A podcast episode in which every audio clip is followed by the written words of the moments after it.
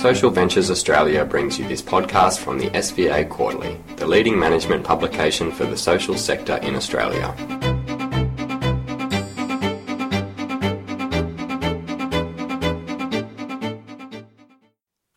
I'm Karen Prout, editor of the SVA Quarterly. This quarterly podcast, Do's and Don'ts of Investing in Indigenous Social Enterprises, provides insights from the two year Indigenous Social Enterprise Fund or ISEF pilot and lessons for those interested in supporting Indigenous social enterprises to grow. The podcast is based on the quarterly article by Indu Balachandran, SVA's development manager for ISEF, and Leah Armstrong, a member of the fund's Indigenous Advisory Group. Gillian Turnbull, director with SVA Consulting, also contributed to the article. The Indigenous Social Enterprise Fund, or ISEF, was established to support the development of Indigenous social enterprises to scale and become sustainable. A $1 million two year pilot, the ISEF, offered a combination of a grant and a flexible interest free loan.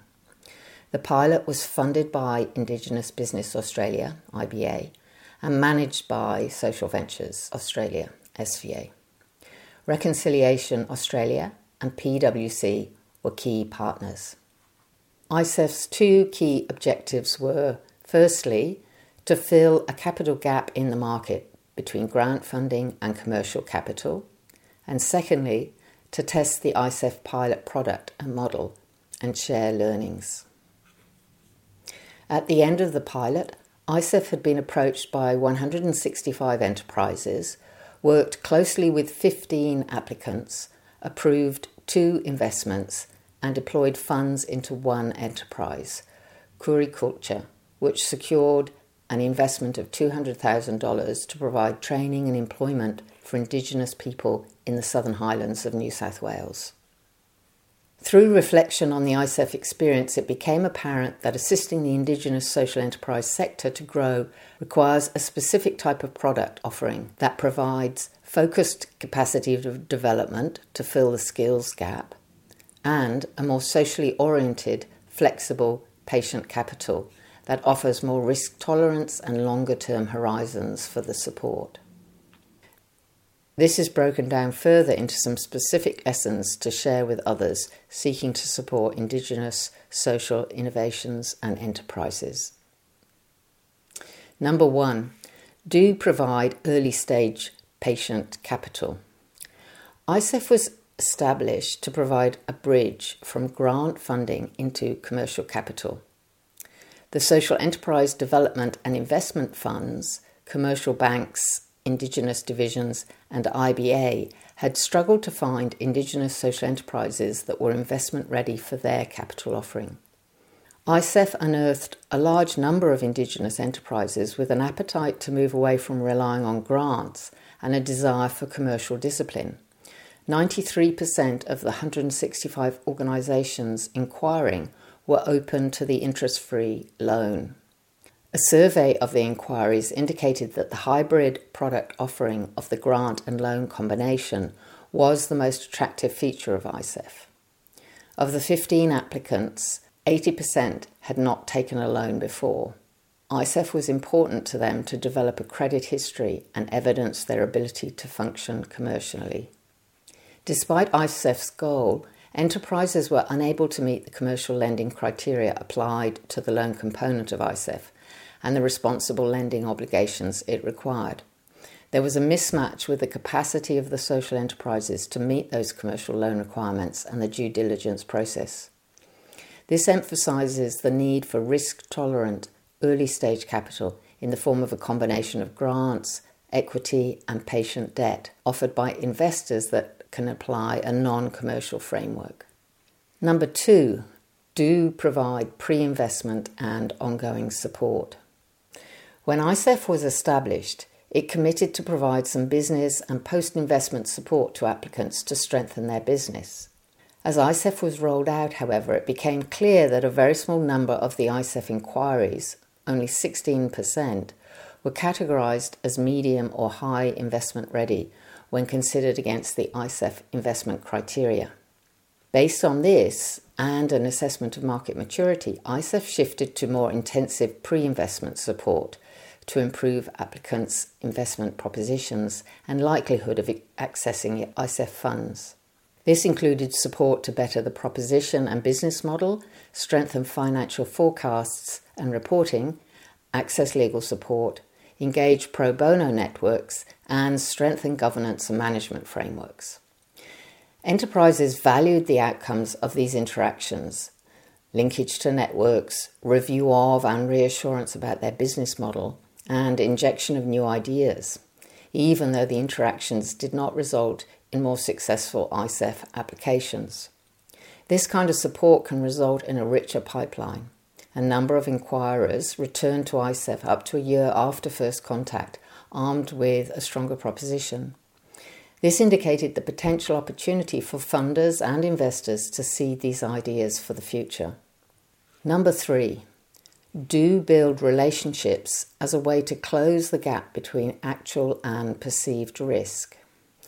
The industries Indigenous social enterprises operate in are diverse, with arts slash creative, that was 19% of inquiries, tourism, that was 15%, retail slash hospitality, that was 12%, and education slash training, 11%, leading the number of inquiries.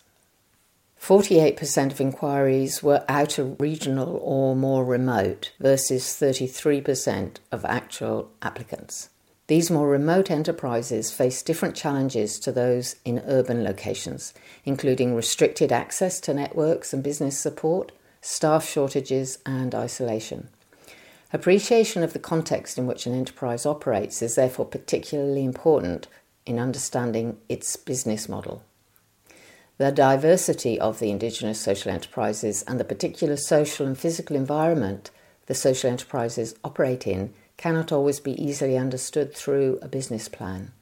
This means potential funders and investors may be unclear about the enterprise's business model and focus.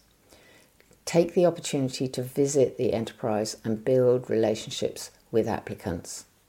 Further, Developing personal relationships with people in the enterprise is valuable both in gathering sensitive information and in enhancing a due diligence process that traditionally relies solely on formal documentation.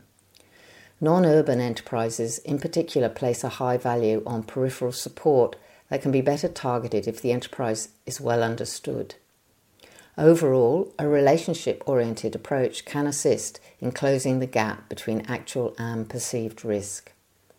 One CEO from a retail enterprise in Victoria said, The most positive thing was that ISEF staff actually came to visit our regional operations fairly soon after being in contact. Number four, don't create barriers through documentation.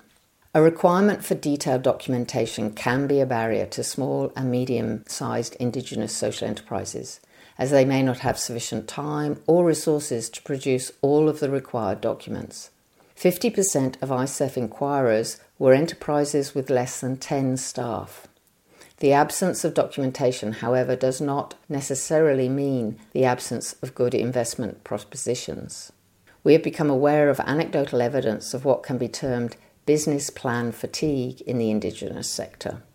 One traditional owner in Victoria said Indigenous enterprises probably have shelves and shelves of business plans and feasibility studies gathering dust. Supporting the building and articulation of the business model or plan and new thinking in the enterprise through regular interaction can be a good use of due diligence time to help strengthen the investment proposition.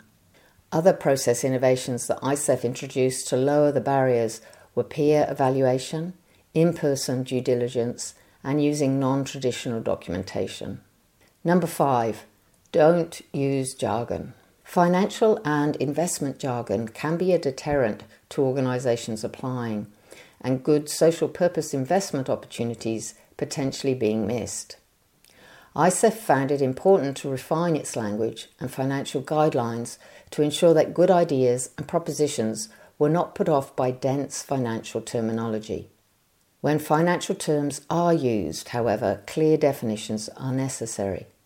For instance, the term patient capital can mean a range of things interest free loans, inclusive of repayment holidays, and may also include long term horizons focused on social returns, including a commercial return, and more. Having a shared understanding on the definition of specific terms is important from the outset to avoid misunderstandings later.